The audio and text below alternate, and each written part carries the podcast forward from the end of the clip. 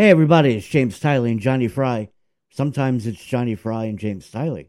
You never know what the order is. Last week, there was no Jonny Fry, right? Oh, that was May 3rd. No Jonny Fry at all. It was me and Sean.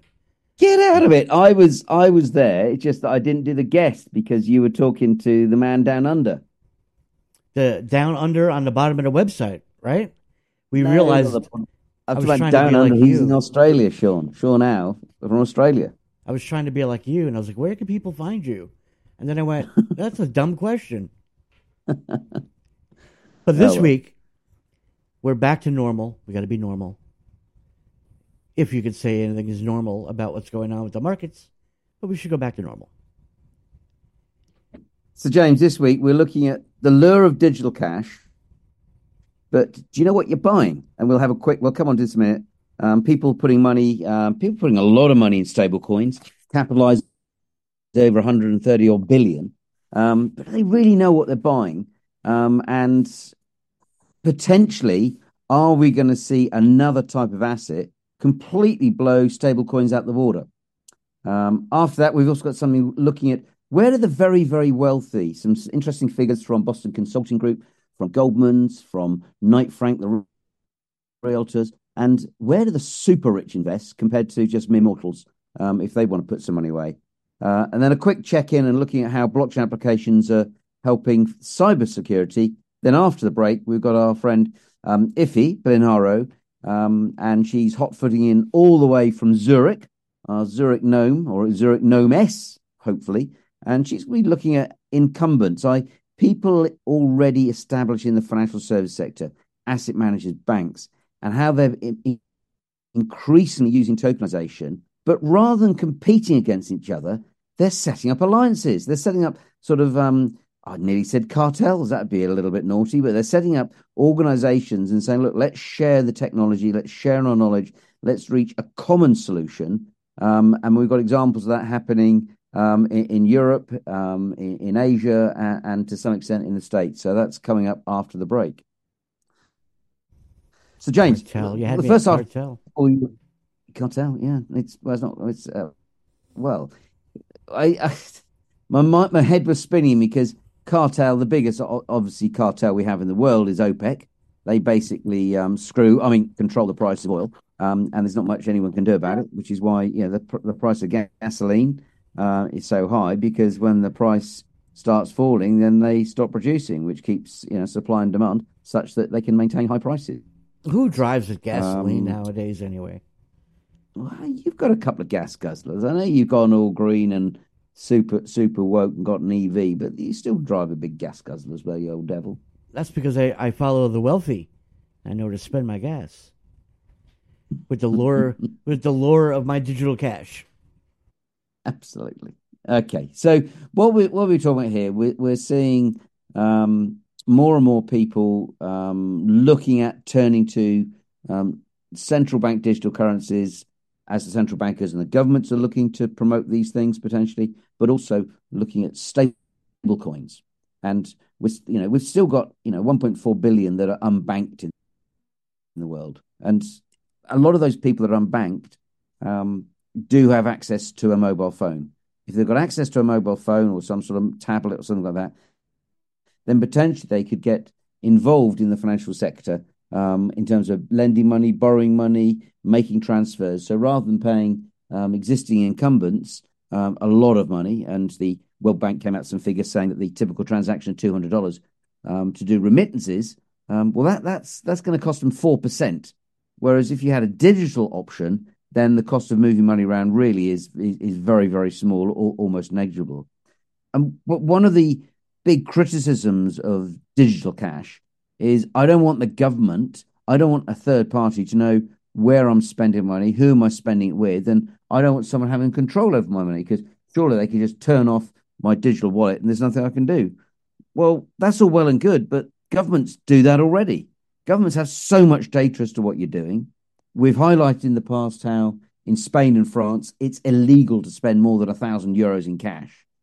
Last year, we saw the Canadian authorities froze truckers' um, bank accounts and said, "Look, if you don't move your trucks and let us start importing and exporting across the Canadian-US border, then we're going to basically freeze your bank accounts." And So make no mistake, governments have already got a huge amount of control over what you're doing. Um, so clearly, what we need to do is make sure that um, as we start to see more digital examples and digital transfers, digital cash, digital stablecoins coming on board, that we learn from the lessons of history and don't go back to what we had in the 1860s, whereby there were over 5,000 different currencies. But we need to make sure that the currencies that we're using are actually fit for purpose. Now, we've taken as an example Tether, because Tether have just had their results um, reviewed. And it turns out that Tether made in the first quarter of this year $1.48 billion just in a quarter. Now, that, that means they've got over 2.4 billion in total. Partly this is because they don't pay interest on the 84 billion of other people's money. But what was interesting was that if you look at um, the amount of cash they've got, uh, out of that 53 billion, um, you know, they've got 50, they've got about 67% of the money in actual cash. And then on top of that, they're holding uh, um, repos, repurchase agreements. Um, they're holding um, non US Treasury bills. They've got corporate bonds, precious metals. They've got a billion and a half in Bitcoin. So the, the you know 3.4 billion in as I say these precious metals, five billion in secured loans. Um, I don't know what other investments are, but two billion in other investments. So it's no surprise if you look at the the value, and we, and we put this in this week's um, Digital Bytes. If you look at the value of Tether in last May, May May tenth, at one stage, um, Tether was trading at ninety eight point four eight cents a token. So that's one and a half percent, just over what it ought to be. And then the next day, it managed to actually have a, a spike and it was trading at 101. So ideally, you bought at 98.5, call it, and then you, you sold at 101 and you made yourself a tidy 2.5%. But the whole point is, is that Tether is meant to be a stable coin. It's not meant to be trading at a premium or discount to US dollars. It's meant to be consistently at $1. So do people that are holding that 90 odd billion worth of tether, do they really understand what they're getting involved in? Um, or is this why regulators are saying, no, no, no, we've got to be really careful with these stable coins because actually they're not stable and they could cause some real problems. So just it's just interesting, James, I thought. Well, I mean, if you think about it, if you're really good, you trade Tether on like USDC. If you're going to have a swing like that, two and a half percent is really no joke in no. the normal world. But you know, and bear in mind the the, the turnover um, of, of, some of these stable coins is is not not insubstantial. Um, you know, of, of, of, on on any one day, you're seeing billions um, of, of, of value being traded in in in these states. You know, Tether is the biggest. You know, we're we're recording the show on the 19th of May, um, and Tether has in the last 24 hours has turned over 16.7 billion dollars on a market cap of 82.5 billion. So this, you know, it's that's a lot of money you can move around. So even for the professional traders, the bigger traders, you you can actually, um, you know, do you know make make make some good money. Um, and and again in in the last, you know, as as literally as as we're speaking, um, at we're currently talking, James, at 1656. At 1625, so 30 minutes ago, um, Tether was trading at just under just under a dollar, and at 1640, it was trading at 101 again. So you could have sold Tether um, and bought it back and made yourself a tidy one percent. Well, imagine if you did that on 16 billion, you'd be you'd be pretty happy. And I think all of that is because our good friend Jay Powell is speaking while we're speaking. We're actually mm-hmm. missing his uh, his meeting, which I could really care less about. But when he speaks, market goes wild, and it goes to show yep. you how Tether is uh, not exempt. A so-called stable coin. So imagine what's happening to some of these other meme coins and some of these other cryptos. But but James, more on that next week. I know you're you're right working on an article looking at um, the volatility and bringing your experience of someone's worked in Wall Street for you know, 20 odd years. And um, I know you're not keen to hold an open position, um, even when we're doing the radio shows, because all sorts of things can happen. But but just moving back to the digital cash, I, would like to suggest something which is probably going to be a little bit controversial, but we talk about this in the article. Franklin Templeton have announced they're going to digitize the cash mutual fund. And so, therefore, bearing in mind that there is five trillion, that's five trillion dollars invested in cash mutual funds just in the US. Um, in the UK, we've got 51 billion. In Europe, there is 1 trillion euros. So in cash mutual funds, these are managed by professional fund managers that are managing cash across a whole wide range of different deposit takers. So your money is very diverse. If you put your money in these cash mutual funds, you end up earning um, a little bit of interest, unlike a stable coin. So why not, or is the reason that Franklin Templeton doing it?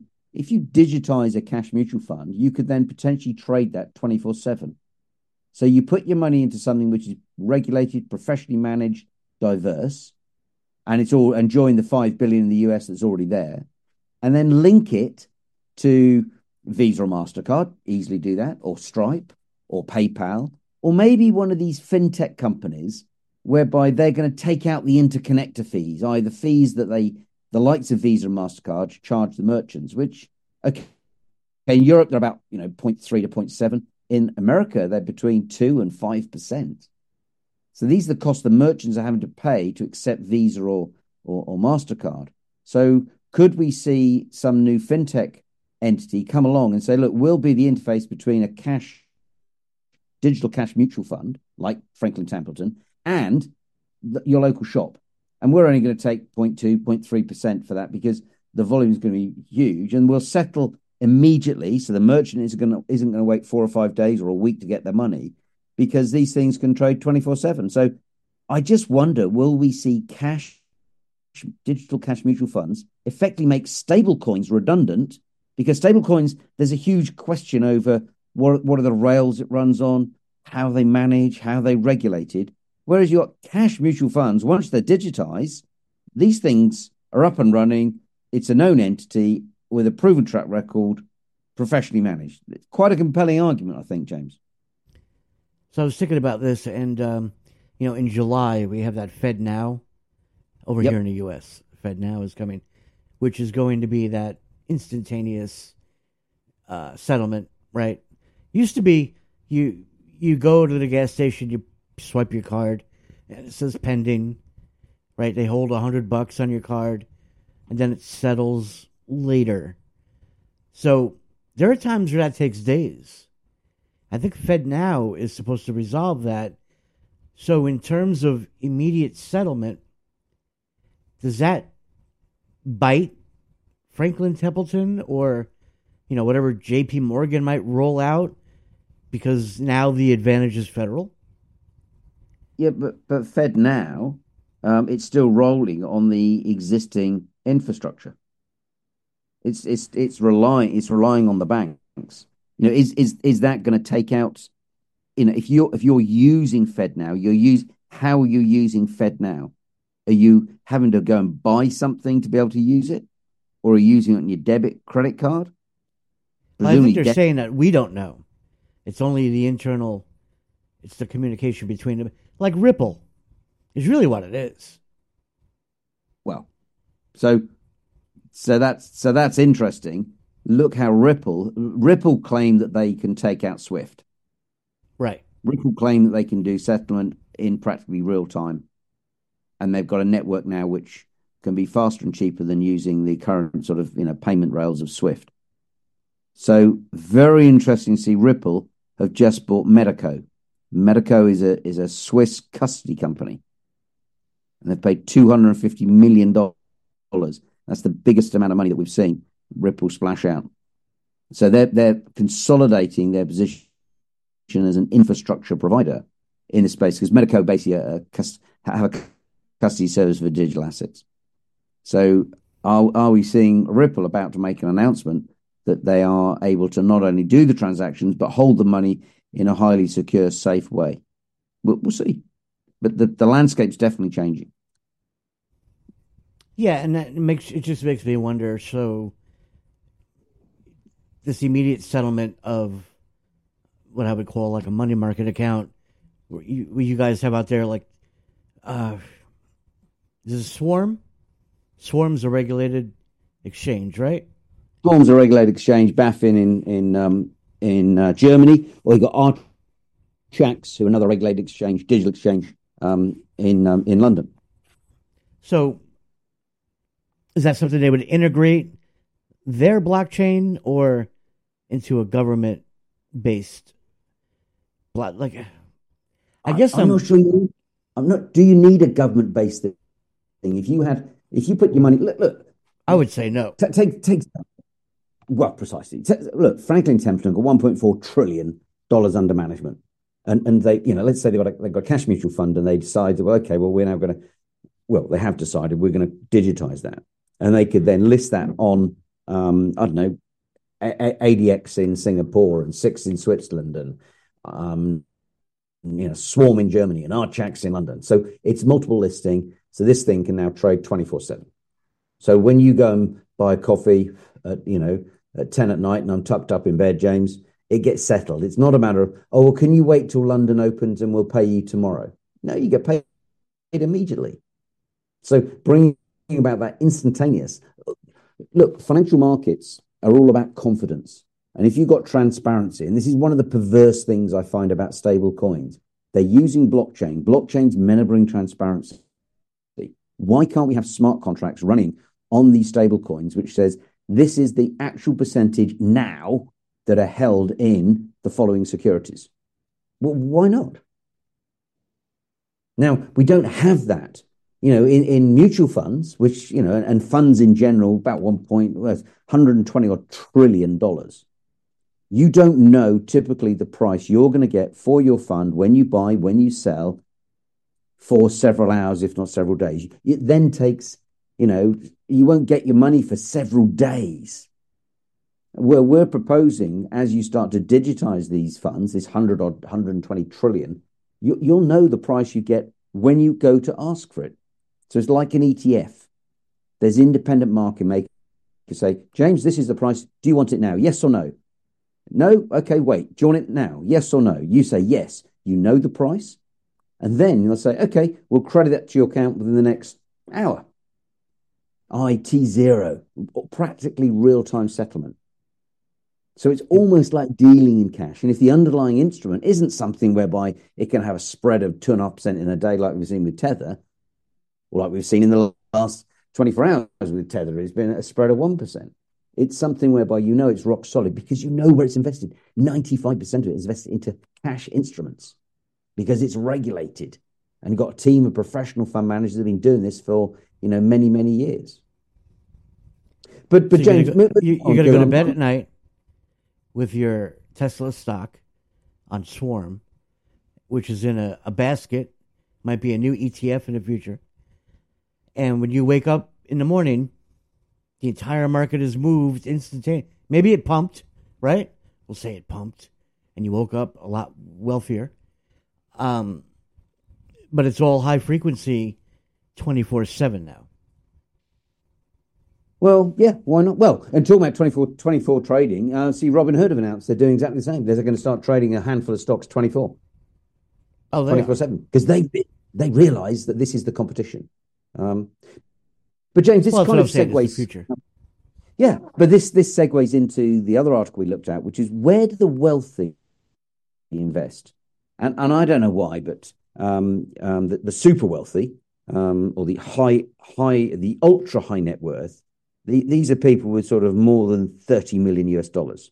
Um, and we got a, some figures from um, Knight Frank, the, the realtors, as you would call them, or state agents, um, and they, they've got about thirty percent of the money in their in their either their house home they live in or their secondary home. They've got 26% in equities, um, 21% in, in commercial property, 17% bonds. Then they've got things like 9% private equity. Um, they've got 8% in commercial property through funds. Um, they're holding 5% in REITs, 5% in investments of passion. So it goes back to your cars, your wine, uh, 3% in gold, and 2% in crypto. and if you look at this as a as a sort of a, at a macro point of view, um, according to um, some some some other figures that we we got hold of um, w- w- from Ernst Young, they were basically saying that roughly high net worth investors have fifty percent of their assets in alternative investments. Whereas you compare that to just high net worth investors, you know, people may be worth half a million to a million, then they hold about five percent in alternatives, and historically, um, smaller investors have been excluded from hedge funds, private equity, real estate, um, you know, classic cars, antique jewelry, because they don't have, you know, a million or two million to be able to invest in one particular thing. They need the diversification. But as we start to see the digitization, the tokenization, um, you know, like we've seen in, in Switzerland with Partners Group, they they actually came out with a in 2001 they came out with a digitized version of one of their Luxembourg SICAVs. Um, KKR, nearer to home to you in the States, they've got a private equity fund, four and a half billion, the Strategic Two Healthcare Fund, never ever gone to any investor apart from institution. Now, for $100,000, you can actually get access to that particular thing. So, as we start to see people being able to have fractional ownership of investments that were only the preserve of the super wealthy, we're going to bring liquidity. That liquidity is really good news for the super high net worth and the institutions. It means they've got the ability to get in and out. They don't have to wait for the end of this five, seven, ten year um, investment cycle of a private equity or VC fund. But for small investors, they can invest alongside some of these bigger institutions. So we're seeing the way in which people manage their money and the exposure that they can get. It, it, it's altering, but it's all going to alter at a very, very quick pace. And I think we're going to see a lot more um, alternative funds being made made more available in the next, I would say, the next 12, 18 months. We're going to see a lot of funds and a lot of alternative investments suddenly become available for smaller investors. Yeah, if you notice the uh, the wealthier, you know, the, the ones above, like we're stuck with the most volatile crypto and equities, yeah. even, you know, corporate bonds. And the wealthy, that stuff's stable I almost wanted to go with stable coin again, but real estate, gold. You could joke all you want about gold, but it's not as volatile, right? It's it's kind of it, you could say upward, right? That's why they're making money. But the regular people, it's almost almost opposite. The non-professionals are trapped in the more volatile investments. Yep. Yep. and, and which is perverse. It's perverse. Yeah, it's backwards. And and unfortunately, the alternative investments have performed a lot better than typically some of the you know so-called lower risk, less volatile um, you know, equity and debt market. You know, the debt market's had an atrocious time as interest rates go up. Yet they're seen as low risk. Um, but but you know some some interesting you know figures again. You know if, if I can if I can quote um, you know, J- JP JP Morgan uh, uh, reckon that you know we think tokenization's a killer app for traditional finance.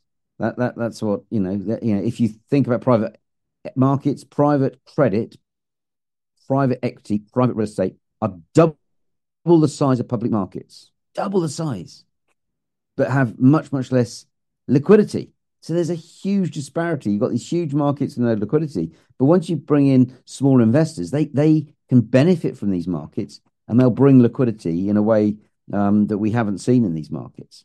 And, and, then, according to Ernst and Young, you know, I, I, mentioned the report, and we, we give links to, to the report on this. Millennials are three times more likely to use a digital wallet than older generations, twice as likely to buy alternative assets with market volatility. So, emerging innovations such as fractionalization of financial securities and tokenization of physical assets or legal titles may be attractive to millennials and emerging Gen Z clients. Adding fractional investment to product offering can provide increased recruitment and satisfaction amongst younger investors. So these are major institutions and organizations who are waking up and realizing that actually there's a there's a demand, there's interest, um, you know, in, in these types of investments going forward. I wonder if the majority of these alternative markets are actually emerging markets.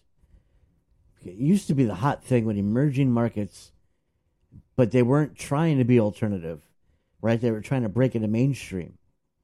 Yes.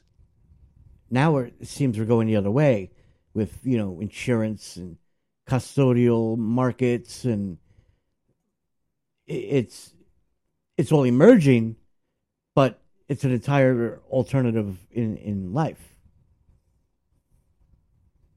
Well, and and it's interesting because again, um, it's probably you know, a millennial thing. Yeah, but when you're talking about emerging markets, um, it's interesting that um, the concerns over cost and transparency, the the biggest concerns are in Asia Pacific or Latin America, not typically in um, so-called sophisticated markets of Europe and um, the US. So Asia Pacific, 62% respondents, Latin America, 73% respondents were worried about the cost of transparency. Um, and therefore, these sophisticated, these so called emerging markets, I think will turn to alternative investments much faster because they've already seen um, the ravages of inflation. They've already seen some of the challenges around corruption um, and manipulation. And therefore, they're looking for something that can give them much more transparency, um, much faster execution so that they've got more control over their finances. So we may find that the so called emerging markets actually start leading the way for adoption. And having just seen the, the, the, the, the complete about turn and change in Hong Kong, it's going to be very interesting to see how that develops because Hong Kong have having shunned crypto and now seem to pressing on an open door and say, no, no, um, we're going to force you certain banks. You've got to bank crypto companies because we want to start seeing this um, in a more regulated space. And if it's more regulated, we control it. But we, having said no, they would now appear to be very much saying yes to the adoption of crypto. And next thing you know, our Treasury T bills are in a digital wallet. Absolutely. Absolutely. But James, we, we better we better push on. We we haven't got a chance to cover the, the we did do a uh, looked at another t- topic, which was the um, sort of you know, despite the mass investments into data protection um, and threats of cyber and the, the, like, we're still seeing lots and lots. You know, they reckon in 2022 there was over six trillion dollars worth of cyber attacks, um, and you know we've got some stats saying there's over 2,000 cyber attacks happening every day.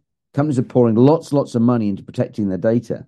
Um, and blockchain is one of the ways that's being used to actually uh, make things a little bit safer.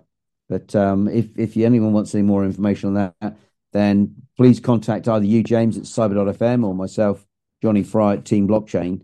Um, and you can download a copy of um, of this week's newsletter, and you can have your own free copy just sent to you. Just go to um, you know to to register. You can get it comes out every Wednesday, and all you got to do is go to uh, digitalbytes.substack.com.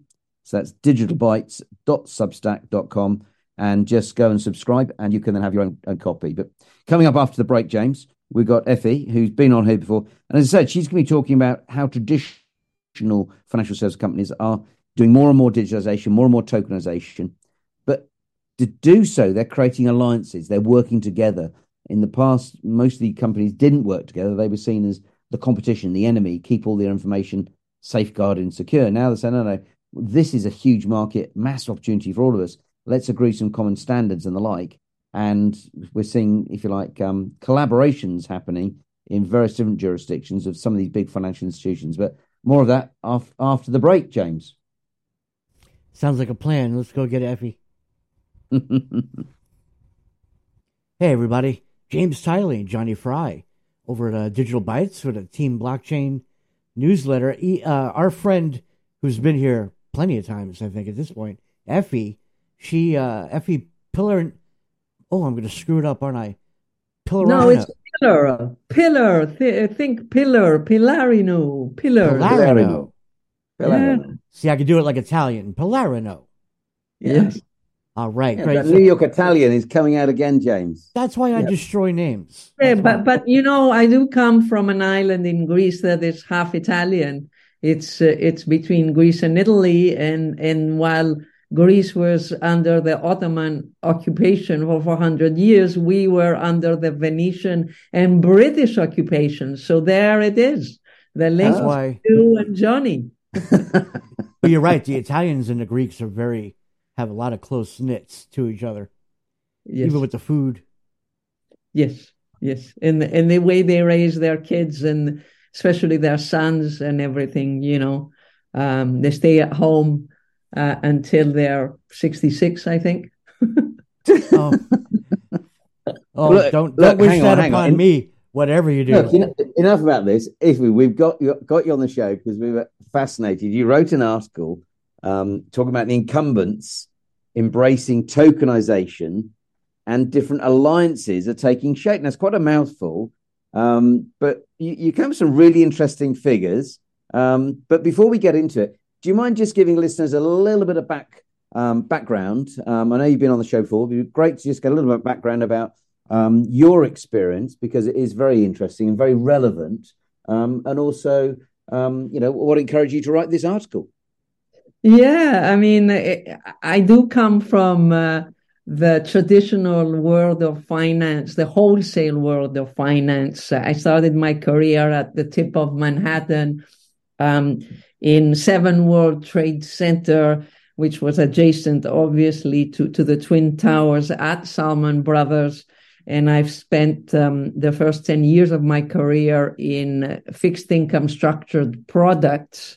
So that gives you an idea of the, the kind of background that I have. And, and I mention this because it's important. It links very much to this concept of tokenization that um, I, I think that at, at least at the institutional level, there is a buy-in at this point. Um, we all know that um, uh, BlackRock, Larry Fink, has has really come out and said that um, okay, tokenization is uh, the future, uh, and and uh, I guess he must be behind the scenes doing something about it. But really, that is the direction, and there's different initiatives around the world, and I'm very much interested in um, that um, topic because it is um, the the right direction for capital markets. We will be going there. Uh, how long it will take and in what shape or form, that's, I guess, the exciting part of it. And, and uh, who will provide the structure, who will um, be able to uh, take advantage of the business models that will come out of this because tokenization will mean uh, some type of um, definitely some uh, disintermediation uh, with respect to the way capital markets work today. Okay, so if we can, can we can we just perhaps just stop there for a second? So we're talking. So BlackRock, um, many listeners will be aware of it. They're the biggest fund manager, U.S. fund manager. They've got operations literally all over the world. They're the biggest fund manager in the world. So when the CEO stands up and starts talking about this thing, tokenization, then um, and we've already seen other examples of um, you know people like Alliance Bernstein and um, Franklin Templeton and a, a number of other companies talking about what do they mean by tokenization because wasn't that long ago it was only in the 50s that we saw if you like funds being unitized. And we saw the creation of mutual funds unit trusts in this country SICAVs um, on the continent. What's the big deal about tokenization then? Well, the big deal uh, about tokenization from for the, from the business perspective, meaning Mhm. you know, for all the professionals that are creating these financial instruments uh, and processing them and managing them, it probably they, they're more interested in the operational efficiencies that, that come out of this. But on the other hand, on the other end, there's other valuable um, uh, results or, or side effects, if you want. Uh, we will have more transparency, which is much better for regulatory purposes. Yep. We we can have more democratization, so more access to capital markets because it will be economically viable to put together a deal that's smaller um, uh, than before. Right now, there are many private deals that it just doesn't make any economic sense to offer them in smaller sizes. Even, I mean, today, you know, if you want to buy a bond, if you and I want to buy a bond, a corporate bond, I mean, we can't buy a corporate bond for, you know, $500. Um, you know, and I'm not talking about something very sort of uh, exotic. And, and all this has to do with operational efficiencies. Well, and uh, if you're going back to your fixed interest experience, likewise, if if we wanted to issue a bond, you know, typically you're not a corporates aren't going to issue a bond unless it's what seventy five hundred million dollars. Whereas exactly. if, the, if, it's more efficient and cheaper, then um, medium sized companies, we may well see bond issuance coming out at sort of you know 20, 25 million. So it enables those companies to have access to capital markets as well. A democratization, as you've already mentioned. Yeah, yeah. I mean, loans. you, you know, loans are tokenized, then then then we're talking about you know a much more um, transparent and it, it will be much easier to create secondary markets for these types of financial instruments.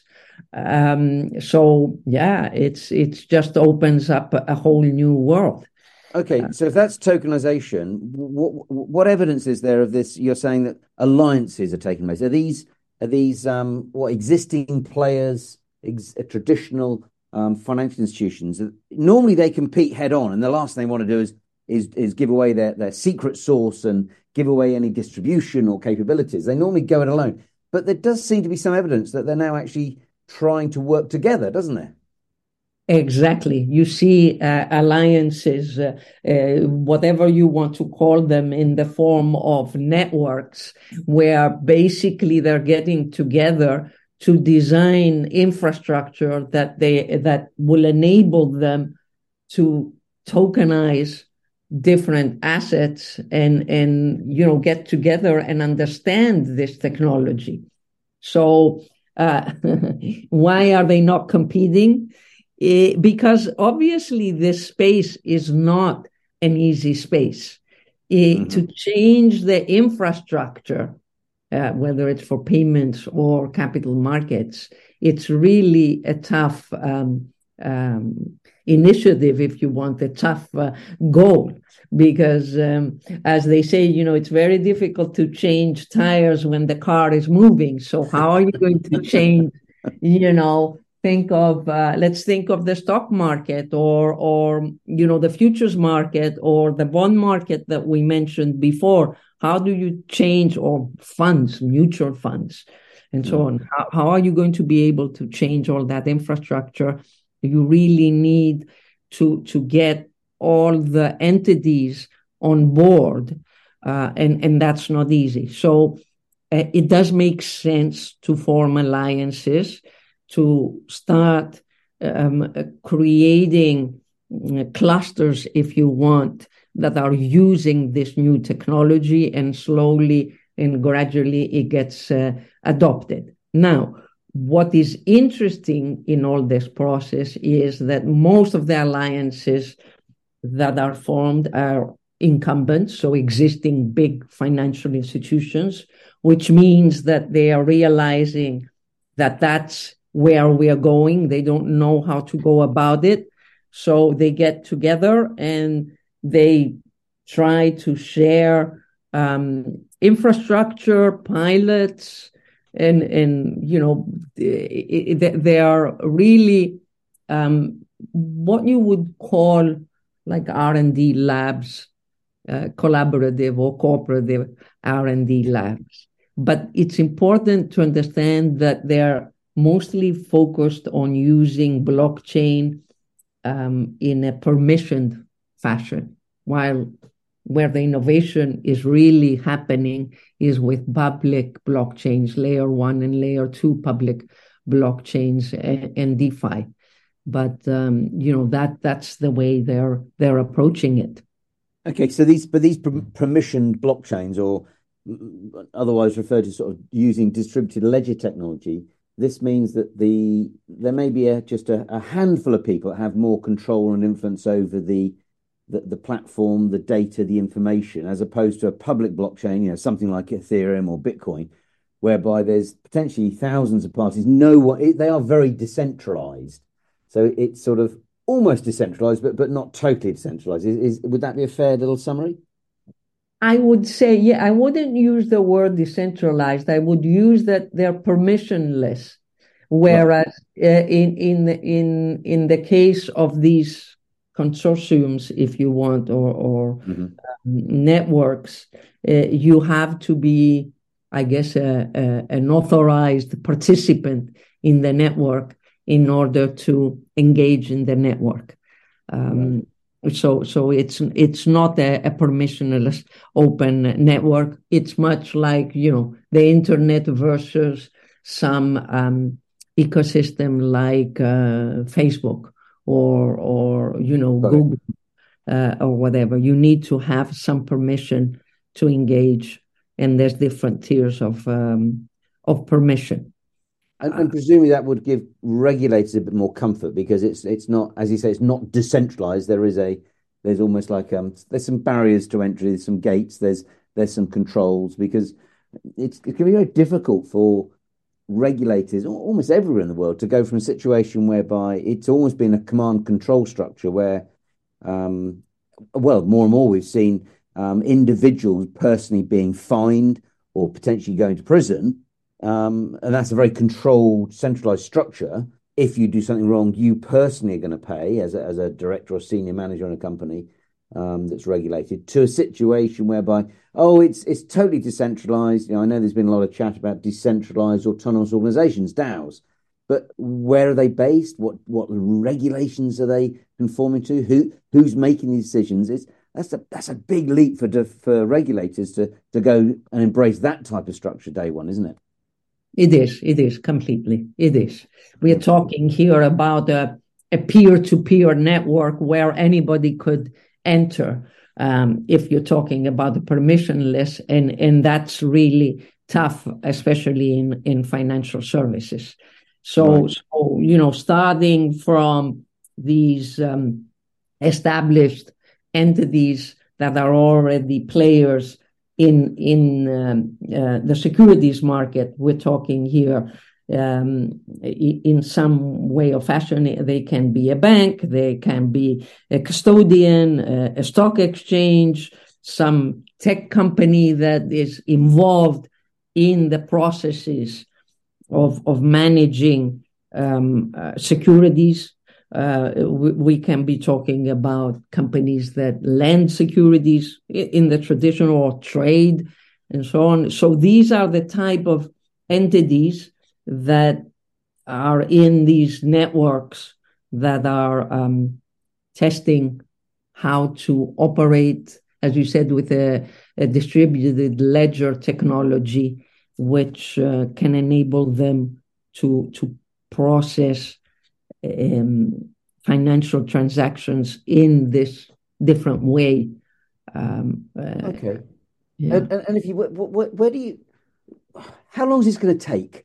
You know, when are we going to be, um, you know, do, do, do, we ask you to come back in, in six months, in 18 months, in 10 years? What, what's your, what's your hunch? Because you've got some great experience. You know, you you worked in the States um, for a number of years. You're now based um, with, with the Zurich Gnomes. Um, and you know the, the, Swiss have been very progressive with this. Is there a real momentum where we're going to see some some quite fundamental changes? Do you think over the next couple of years, or is it going to be a bit longer than that? I think the next couple of years for sure. I mean, here in Switzerland, uh, as as as you know, we do have the first um, um, digital exchange where uh, small businesses, any business can um, uh, list shares. So basically, you're tokenizing the equity of your company. You and I could do that, and that's a start.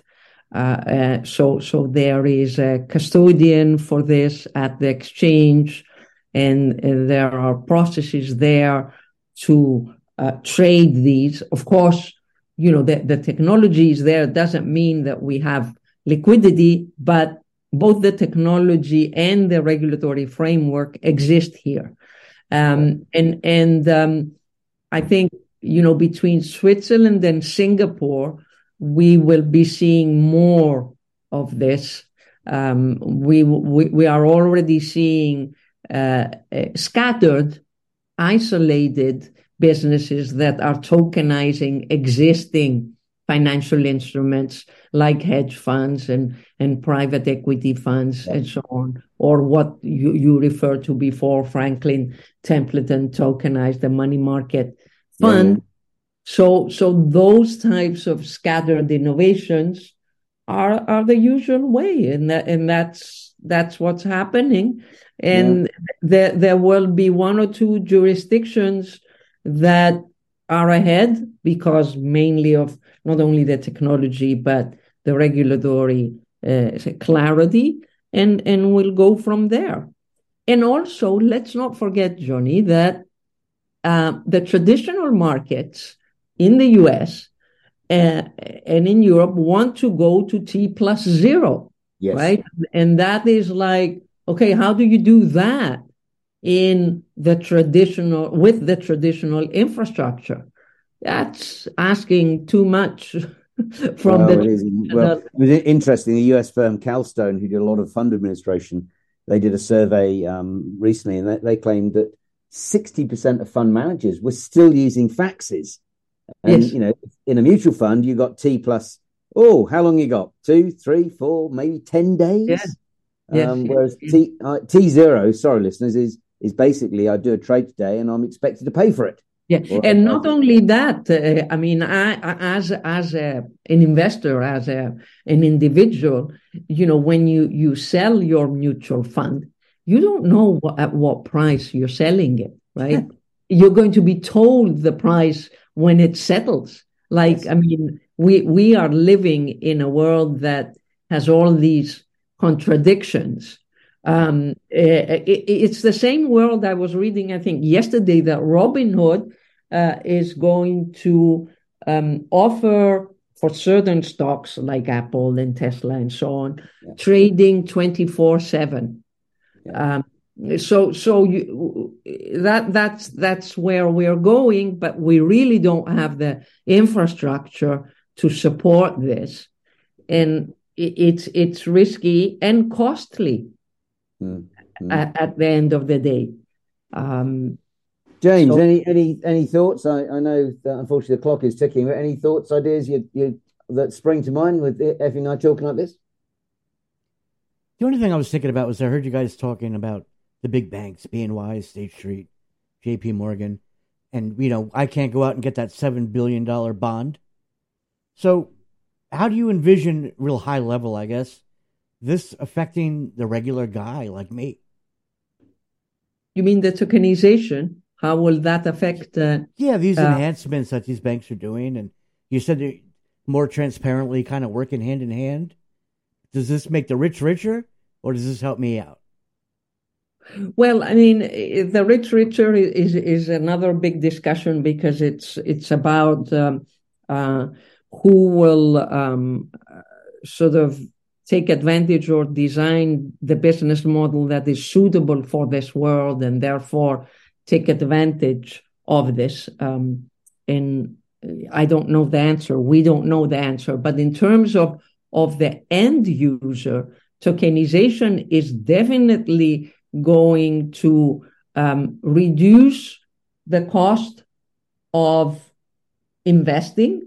It's going to allow more diversification for you and me. Right now, you know, you can invest in, in real estate in two ways mainly. It's, you know, the physical, you, you, you buy real estate and that, you know, is limited in your portfolio and you can go into funds or, or wrappers like REITs. So tokenization is going to allow us to create much better wrappers like REITs, um, much more personalized wrappers. Much more uh, transparent. Much more transparent, much more customized. Yeah. Uh, and and and that will be uh, with uh, with our investments, with our cash flow management, there will be much less frictions in terms of uh, managing our financial assets. And right now, uh, it, it's it's quite difficult for uh, individuals to, to manage their their financial assets. And and James, if I may, I, I actually think for the first time for a while, it's actually a win-win for both the very wealthy who currently have access and control these assets and smaller investors. And the reason I think that is the case is that smaller investors will bring um, this thing called liquidity. They'll bring lots of $500, £1,000, 2,000 euros to the table. And that will give liquidity, which will mean that larger investors will then know that they're not locked into an investment or a fund for three, five, seven, ten years, which a lot of these funds typically are, because there'll be a, if like a pool of smaller investors that will be able to participate. And I think a good example of that is what we've seen in America with KKR, where they, for the first time, they are now going to allow access to their private equity funds to non-institutions because they're going to digitize one of their private equity funds. So it's good news for existing holders of that fund because it means that um, potentially there's some liquidity, uh, i.e., you can get out if you want to, and it's great news for um, smaller investors because they can now get exposure to that fund, which really was only the well, you couldn't do it unless you were an institution. So it, it, we could well see a win-win. Yeah, and a, a, similar example, Jonny, is with Partners Group here, the private equity firm, you know, based out of Switzerland. They're they're also very big, and they have tokenized through ADDX, a Singapore um, a company, fintech company that's that's regulated by the Monetary Authority of Singapore, um, and they have tokenized uh, their uh, private um, equity fund, the most, the biggest one. So you and I can go and buy that with a minimum of ten thousand um, uh, dollars, uh, and and before it would only be a minimum of a million. So completely out of uh, the range of of you know 98% of people because even if you had a million you wouldn't put it in one fund right? You would want to diversify.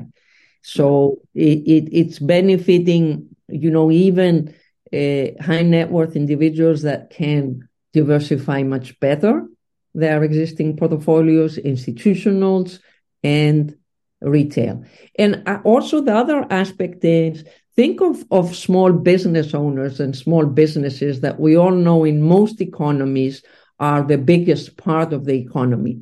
They will be able to benefit from tokenization because they will be able to tokenize their equity of their business. They have a business with, you know, five people or 50 people or 200 people. I'm talking businesses of that size, and they will be able to um, easily, much easier and transparently than today, uh, offer shares and sell their business or sell equity in their business. Today, all these markets are very opaque and, and uh, really non existent. Okay, brilliant, Efi. Thank you very much. How's the best way for people to get hold of you on, on LinkedIn?